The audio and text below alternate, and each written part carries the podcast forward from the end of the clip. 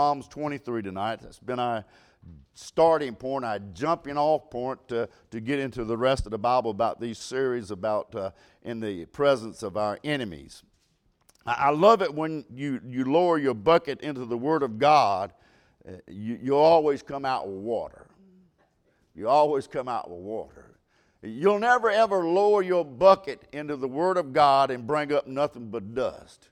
You'll always bring up water. Whatever you need, whatever you're going through, the Word of God has an answer for you. And I love how you can take the Bible and just open it up and start reading, and you can find solutions to the problems that you're facing in life today.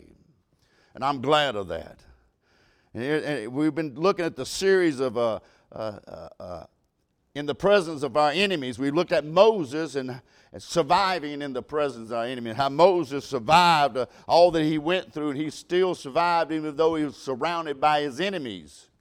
We've looked at Daniel serving in the presence of his enemies, and he served even when the enemy was all around him. Daniel kept serving God. He didn't turn his back on God, didn't give up on God.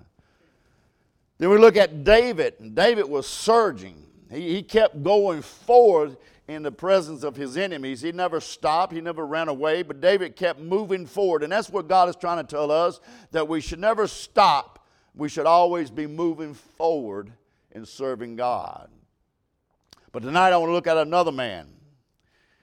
And it may be something in Psalms 23, verse number 5. It says, Thou, he's talking about the Lord, thou, David's talking about the Lord prepares a table before me in the presence of my enemies. Now, the table David is speaking of is obviously is a table of the communion and table of fellowship, but it's also the table of food and substance. And somebody preparing a table and putting something on it for you to eat. David said, It's God that's preparing and spreading out this groceries on this table that I sat at. You mean, how do you know that applies to our life tonight? God does the same for the Christian this evening.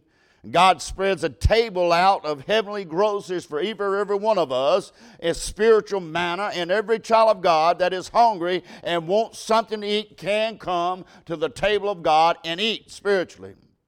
I tell you why some people don't like coming to the, the table of God and eat from the table of God because they are so full on the junk of this world. I, remember my grandmother. I, love my grandmother.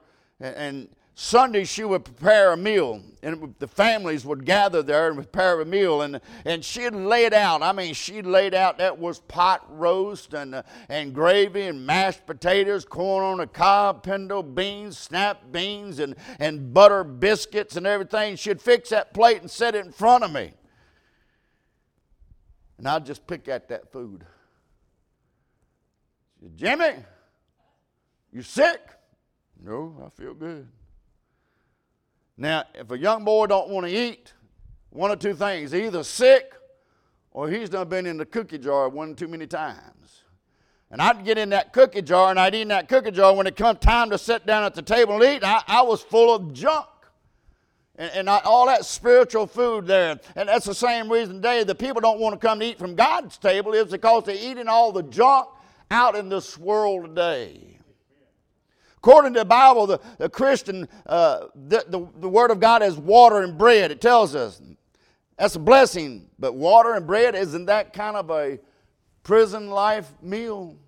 It, it may be, but also the Bible says liken unto uh, three other things milk, meat, and honey.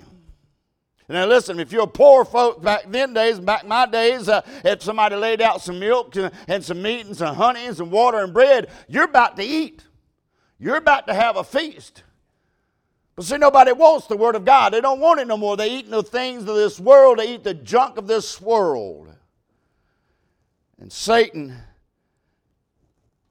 has gotten us tripped up and gotten us walking and eating the things that we shouldn't eat in this world. I'm talking about seeing in the presence of your enemies tonight. There's nothing the devil can do about it. Nothing the devil can do about what you're seeing, what God's doing for you. Let's go back to Revelations chapter 1 tonight. I didn't want to get too involved in this this morning because we was in the Revelations. I didn't want to get too involved with it because I knew what was going to happen tonight. Revelations chapter 1, verse number 1. Talking, talking about seeing in the presence of your enemy. And I thought, thought about this. I thought all those other guys we talked about how uh, they, but this guy, John, we talked about John this morning. And how, if you want grace and you want forgiveness, you need to come to the cross of Calvary. You need to see the horrors that happened at the cross in order for you to see glory. John in chapter 1, Revelation 1, uh, verse 1, the revelation of Jesus Christ was of God unto him to show us the servants things which must shortly come to pass. And he sent and signified it by an angel unto the servant of John who bear record of the Word of God and testimony of Jesus Christ and of all the things that he saw. Verse number 9 John also am I your brother, your companion, your tribulation, and in the kingdom and the patience and Jesus Christ was in the isle that is called Patmos, for the Word of God and for the testimony of Jesus Christ. The Isle of Patmos is a, is a small island. It, it become a, it's become a tourist attraction today. And, and uh, the Romans began to conquer the world, uh, and they made this island a prison camp. Uh, uh they would actually uh, exile prisoners to it, and what they would do, they was actually would take the prisoners and go up the shore and just drop them off and say, hey, do whatever you want to do, however you ever want to do it, you can do it. But the, but the guards made a, kept an eye that make sure nobody can get off this island. So on this island, you got prisoners, you got murderers, you got convicted people that don't care. There, there, in fact, there's not a tree on this island. There's no trees on this island at all. Island of Patmos, there's no trees. It's nothing but caves. There's nothing there. And what they would do, they would fight among each other to try to get what they can. So here we find John taken from his ministry, taken from his post and duty of serving God, stuck on this island with a bunch of cutthroats just for preaching the Bible, just for being a Christian. Now, if John had been a 2021 Christian today, he would have stuck his thumb in his mouth, sat down, and start whining, God, why did you let this happen to me? All I've done for you, all I've been for you, I've done this for, I preached your word, I've been this. Why do you let me? Why did you bring me here? I took care of your mother, John, Jesus. I'm preaching and I'm working, I'm living for God, and you bring me to this island. If it had been a 2021 Christian today, would have been nothing but complaining and whining. But I want you to see something about John. Even though John gets to a place where he's surrounded in the presence of his enemies, now don't miss this, please don't miss this. He is not focused on his enemies. He's not focused on his circumstances. He is not focused on his surrounding but he gets focused on something else. Listen, it is easy to get your focus as a child of God on wrong things tonight. We all can admit, if we're, if we're honest with ourselves, we'll all admit that we have been there. We focused on the wrong things. And can, I, can we all admit that it's easy to do? It's easy for us to get focused on the wrong things, the worldly things tonight. It's easy to get focused on our carnal things in our life tonight. It's easy to get focused on, on uh, uh, uh, focus off the spiritual things of God, and it's easy to get focused on the storms that we're going through. It's easy to get a focus on the trials that we're facing and off the Lord and onto ourselves. But if we're going to live like John, we're going to have to see something in the presence of our enemies. We're dealing tonight with seeing the presence of our enemy. We see some things, even though uh, the, everything that is around us tells us that we ought to be focusing on it, and we've talked about it just a while ago. It, everything's around us telling us we ought to be focusing on what the world is doing. We ought to give the world attention. But let me tell you this: that's not should be our focus tonight. Our focus should be on serving God, seeing God, and praying that we get to go home.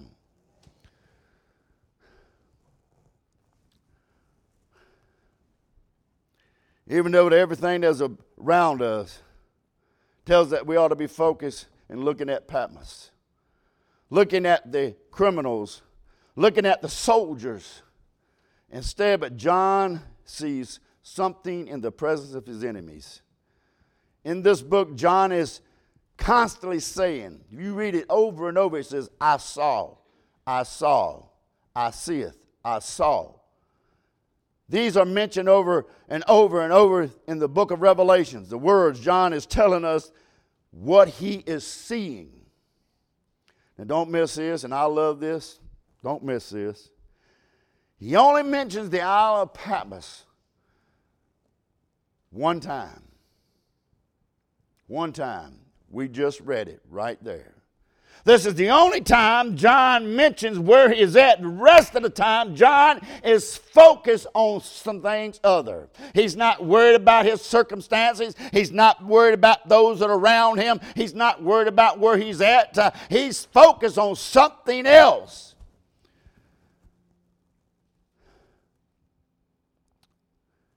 Throughout the rest of the book, John totally ignores where he's at. And he gets locked in on something else. Most Christians get locked only in where we're at and what we're going through, and we rarely mention heaven. 2 Corinthians chapter 4, 17, 17, 18. But for our light afflictions is but just for a moment. Working for us far more exceedingly and an eternal weight of glory while we look not at the things that are seen, but the things which are not seen. For the things which are seen are temporal, but the things which are not seen are eternal. You've got to start looking at things you cannot see. Ain't that about a dumb statement? You're going to tell me I've got to start looking at things that I cannot see? Yes, you've got to start looking at things you cannot see. God has prepared a table for, in the presence of our enemies, and we need to see it. Seeing in the presence of our enemies what John sees I told you this morning this letter is all about Jesus. It's written to the churches.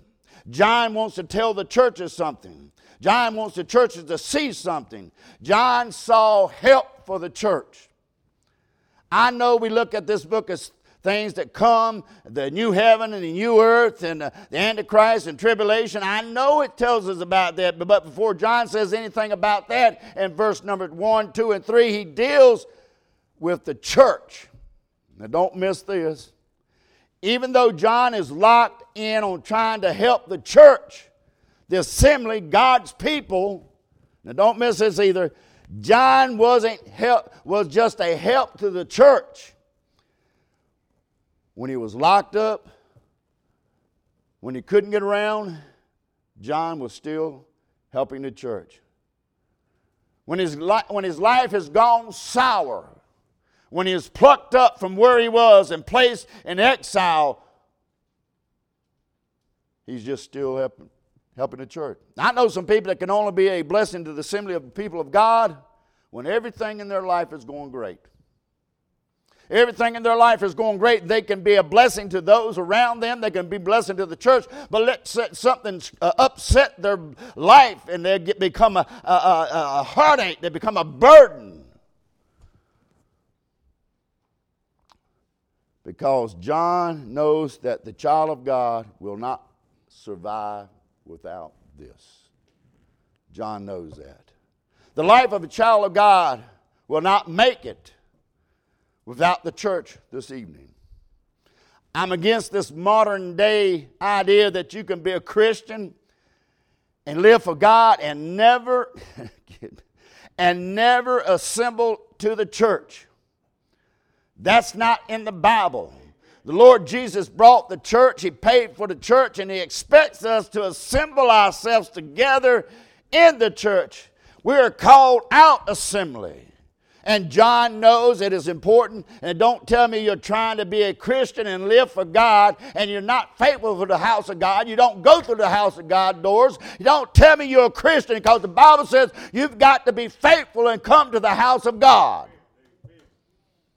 I will tell you this when you read chapters 2 and 3, what we find out, we find out the church has a lot of problems. All these churches in here have a lot of problems. They have a problem of issues. They, uh, they can tell you we're this and that. Uh, they ain't no perfect church. There ain't no perfect pastor. And there certainly ain't no perfect members. There's not a perfect man preaching to you tonight, and I ain't preaching to a bunch of perfect people. We have problems just like everybody else. But let me go on record and say this with all the problems that we have, the church has, I still rather be in the house of God. I still be rather be around the assembly of God and called out people of God. I still rather be in the Bible preaching, Bible teaching, Baptist church. It, it, it, puts clothes on my back and it's put shoes on my feet and my food in my stomach. And it's the Bible preaching preacher that told me that I was going to hell if I didn't get right with God. Thank God for the church. And I, I love the church. Amen. Why? Because in chapter 1, it said Jesus is walking in the midst of the golden candlesticks. And he calls the church the golden candlesticks. So that tells me Jesus is walking around in here. Jesus is here. You say, Well, I've never seen Jesus. Let me tell you what, I've seen Jesus in the church. I've seen people get carried away in the spirit. I've seen that. And that tells me Jesus is around. That's why I love the church. That's why I love being here. He's seen in the presence of his enemies. What is he seeing? Help for the church and right in the middle of his problems, he's trying to be a blessing to the church. There are those have problems and troubles. You show up and you try to help the church and try to get help for yourself. That's the testimony of the fact that the Spirit of God lives in your life tonight that you find out you try to help the church even though you're facing circumstances, you're facing situations. You don't get distracted. The devil can distract you by two things in the church tonight. And I'm talking about seeing in the the enemies. He gets us distracted through trials and triumphs. What do you mean? He uses the trials in life, the burdens in life that pushes us from the church, that pushes us away from the will of God, pushes us away from the people of God. Or we could be doing real good and we get to thinking we're doing something, we start thinking it's ourselves that done it. We got, we got so good, we done, look what I did, look what I did, I've done this. You can't do anything without God. And the devil uses those two things to distract you to get you off thinking of God. And that he wants no more better to think that he can get you distracted from serving God. Have you ever noticed we're just like the children of Israel? We're just like the children of Israel. God gets to blessing them real good. God starts giving them. They start conquering. They get the big head, think it's all about them. And next thing you know, they wind up in captivity. And God lets them suffer there for a while. And then when they realize that it's their fault, they got where they was at because of what they did. Then they fall down on their knees and start praying to God. Let me tell you, it's the same thing with us. We get to thinking we're doing good. I'm doing good. I'm doing good. I ain't giving God a thought. And next thing you know, I'll catch myself in a place that I should not be. And I'm going through things I should not go because I have not given God the blessings and the praise for that. Then I fall on my face and I give God the praise and glory, and God brings me out of the captivity. We're just like the children of Israel. We're that. If you read chapters 2 and 3, he's rebuking the churches. And I find that rebuke helps us to grow. Amen. Come on. hey, you, you, You can rebuke some people and they get that, I ain't going back there. You think he gonna talk to me like that? He can't tell me what I can and can't do. No, I'm gonna walk, I'm gonna leave the church. No, rebuking ought to make you grow in the Lord. Amen. Look at chapter 4.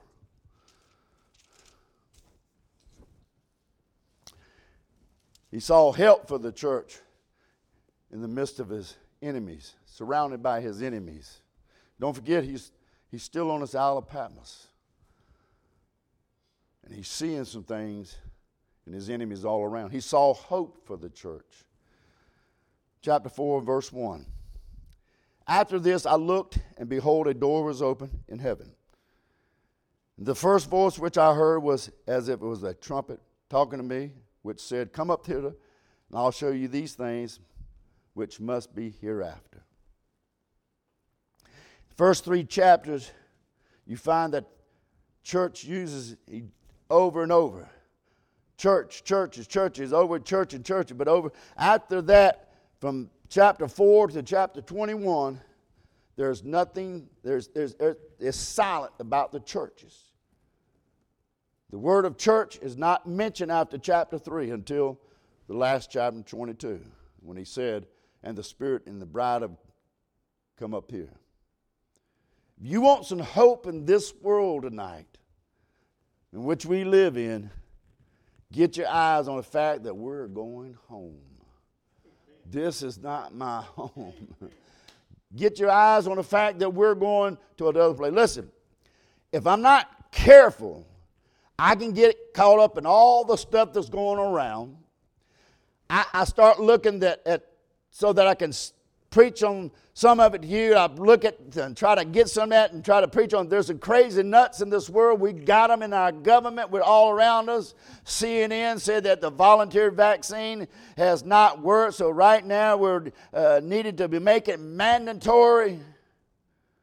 Or you can't go to work, you can't go to the store, you can't buy this, can't do that, can't do that. Let, let me just be honest with you. This vaccine is not the mark of the beast.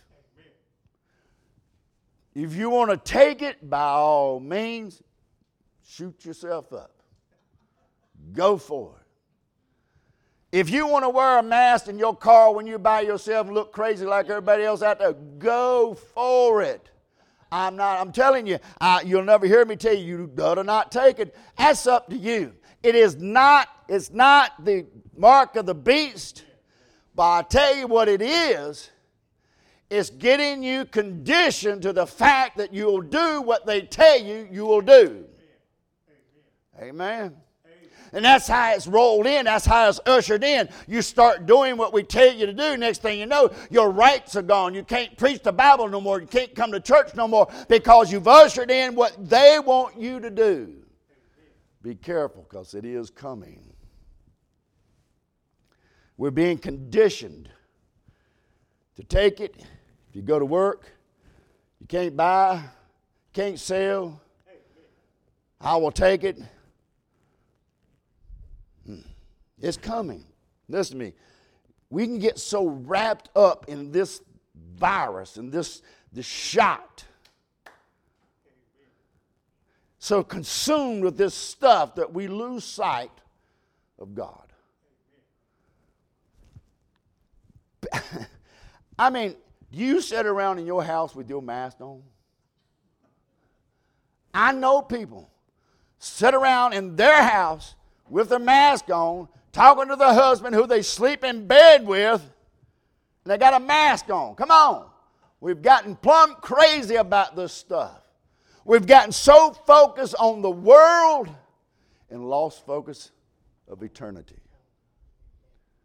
So let me just say this. If you want to take the shot, by all means, it is not the mark of the beast. It's not going to send you to hell. I know that. It might kill you, though. I'm going to leave it right there, too. It might, it might, on out, but hey, there. But let me give you some hope.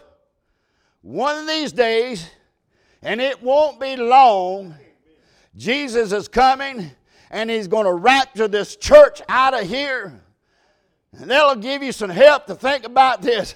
I know I ain't got long. I know that He's coming back. I know He said He's going to prepare a place. And He said, if I go, I'll come again. I'm resting down that promise. I'm looking for that promise. And I can see around the world uh, how the world has gotten. And the Bible says these things shall come to pass. It has come to pass. I'm waiting for my Savior to come back and take me home. I'm not going to worry about what this world does because it's going to be burnt. And all those crazy nuts up yonder are going to be burnt with them. You better know Jesus. said that this morning. You, you, can't, you can't go to glory till you go, to Golgotha. You can't do it. He saw hope for the church in the form of reign. Look at verse number nine, chapter 19.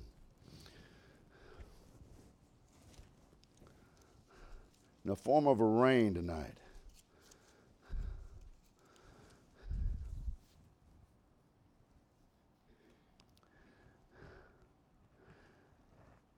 Can I say, anytime you start looking around in this world, you get tempted to get despaired, tempted to throw in the towel, tempted to get discouraged with what's going on.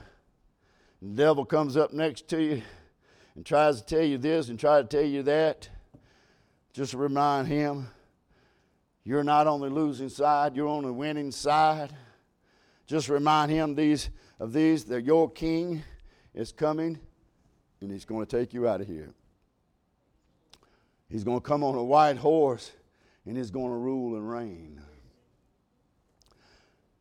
Verse number 11 And I saw heaven open up, behold, open up, and behold, a white horse. And he sat upon him was called faithful and true. In righteousness he doeth judge and make war. His eyes were as flame of fire, and of his head there were many crowns, and he had many names written on that no man knew but he himself. And he was clothed with a vesture dipped in blood, and his name is called the Word of God. And the enemies, the armies which were in heaven, followed him upon white horses, clothed in fine linen and white cling. And out of the mouths of goeth a sharp word, sword, that within the sound smite the nations, and the rule the, shall rule them with a rod and iron, and treaded on the winepress, and fierceness and wrath, and Almighty God. And he hath on his vesture and on his thigh a name written, King of Kings and Lord of Lords. When you start looking around of all those leaders that we have in government, I sometimes chuckle thinking you, you may be in charge now. Go ahead and have all the fun you want, do all the damage you want to do. We see all the governments of the world are passing all these free love laws, do this, perverted sodomite laws, and, and all these things. Just go ahead and do what you want to do. But there's coming a day. The King of Kings is coming, and he's coming back, and he's going to wipe everything out. The killing babies left and right, it'll stop. Passing everything that's against God in the Bible. I get a little chuckle thinking, one of these days, and it's going to be soon, he's coming back. That, that ought to give you hope. That ought to give you hope that he's coming back. He, doesn't come back spreading his agenda like this. Well, we just need to have a little tolerance with everybody. We need to have a little bit of love. No, he's coming back. He's going to rip a vengeance. He's coming back. Let me just say this. At this time, like I said, if you haven't gone to Golgotha and you got yourself right at Golgotha, when you went to the cross and got yourself right, like, it's too late right here. You can't bow down now. It's too late. Uh, hell's going to be your home. Jesus is coming back to rule and reign. Bible said he had a vesture dipped in blood, and the Bible said on the Old Testament where he got that from that they treaded out the winepress with fierceness and a wrath.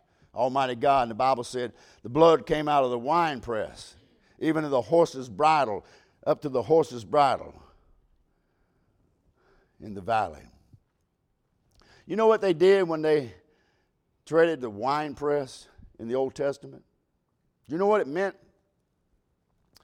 It, it was not a time of mourning, but it was a time of rejoicing. When they treaded the uh, uh, wine press, they girded up the skirts and the, they began to stomp on that, uh, the grapes, and that juice would splatter up and to be on them. It was a time of rejoicing. It was not a time of mourning. It was a time of celebration. There was shouting, rejoicing, victory. You want your grace, you want grace, you want forgiveness, you need to go to Calvary. Because at this time, it's too late. He's coming back as King and Kings, Lord of Lords. He's coming back to rule. Your life needs to be right before this time comes. Look at chapter 21. There's hope for the church. He saw help for the church. I love this. Chapter 21 of Revelation is my favorite chapter. I, I love this. I love this with all my heart. Not only did he see help for the church, he saw hope for the church, but John saw a home for the church. Revelation 21 1. And I saw, and he, throughout the Bible, he says, I saw. I think it's over 65 times John said, I saw, I saw, I saw, I see it, I see it. He said, Write the things that you see. I saw. It's over 65 times John writes the things that he sees. And you, we get this clear picture of what John sees because he writes it down so clear for us to see this. You don't have to wonder about what heavens looks like. You don't have to wonder what's going to happen. John saw what's going to happen, and we just need to follow the Word of God and trust in the Word of God. And I saw a new heavens and a new earth, and the first heaven and the first earth were passed away, and there was no more sea. And I, John, saw, here again, I, John, saw the holy new city, Jerusalem, coming down from God out of heaven, prepared as a bride adorned for her husband. I heard a great voice out of heaven saying, Behold, the tabernacle of God is with men, and he shall dwell with them. They shall be his people, and God himself shall be with them, and there be their God. And God shall wipe away the tears from their eyes, and there shall be no more death, neither no more crying, neither more shall be any more pain for the former things are passed away. We have to share so many burdens down here pains of life, the sufferings of life. We made trips to the cemetery, we stood by caskets, storms we've gone through. But one day there's going to be peace, no more suffering, no more tears, no more death all tears should be wiped away. That's a home. That's a home.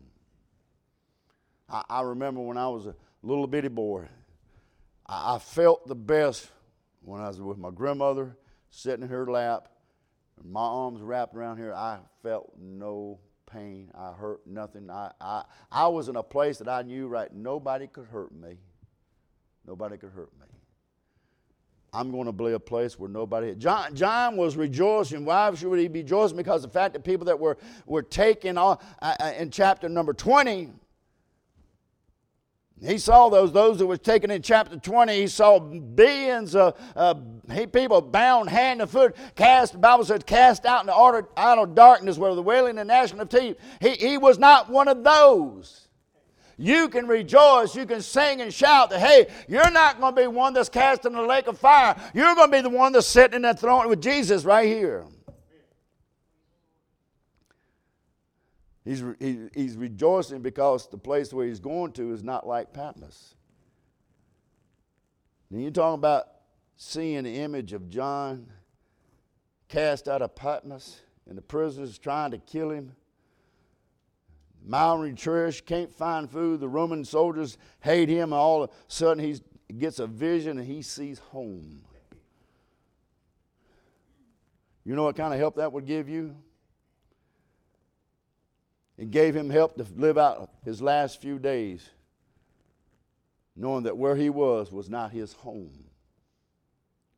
I'm telling you, if you want to help keep living for God, you couldn't see that, John gave us a vision, and you'll see it one day too. It is real. It is real. He, he, he was rejoicing, but he's also rejoicing of home for regeneration. Look at chapter number 22, and I'm, about, I'm done. Chapter 22, verse number 1. Go back one second. And he showed me a pure river of water of life, clear as crystal, proceeding out of the throne of God and out of the Lamb. In the midst of the street of it, either side of the river where there was a tree of life. Now, remember, last time we read about the tree of life was Genesis. You don't read about the tree of life anywhere else in the Bible. God gives it back to us. God gives us the tree of life back.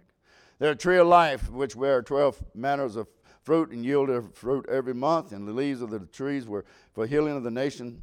Nation, and there shall be no more curse. Remember, God cursed the ground. There is not no be more curse. God takes the curse away. There, and there shall be no more curse, but at the throne of God, and the Lamb shall be in it, and, and his servants shall serve him, and they shall see his face, and his name shall be in their foreheads. And there shall be no night there, and they need no candle, neither light for the sun, for the Lord God giveth them light, and they shall reign forever and ever. God, a child of God, get your eyes focused on the right place tonight. You say, Preacher, I'm right smack dab in the presence of my enemies. So was John. Don't stop. It didn't stop him from seeing what God wanted him to see. And it will not stop you seeing what God wants you to see. Seeing in the presence of our enemies. Hold your head up because it's going to get better one day. He is coming back. He is coming back. Let us pray.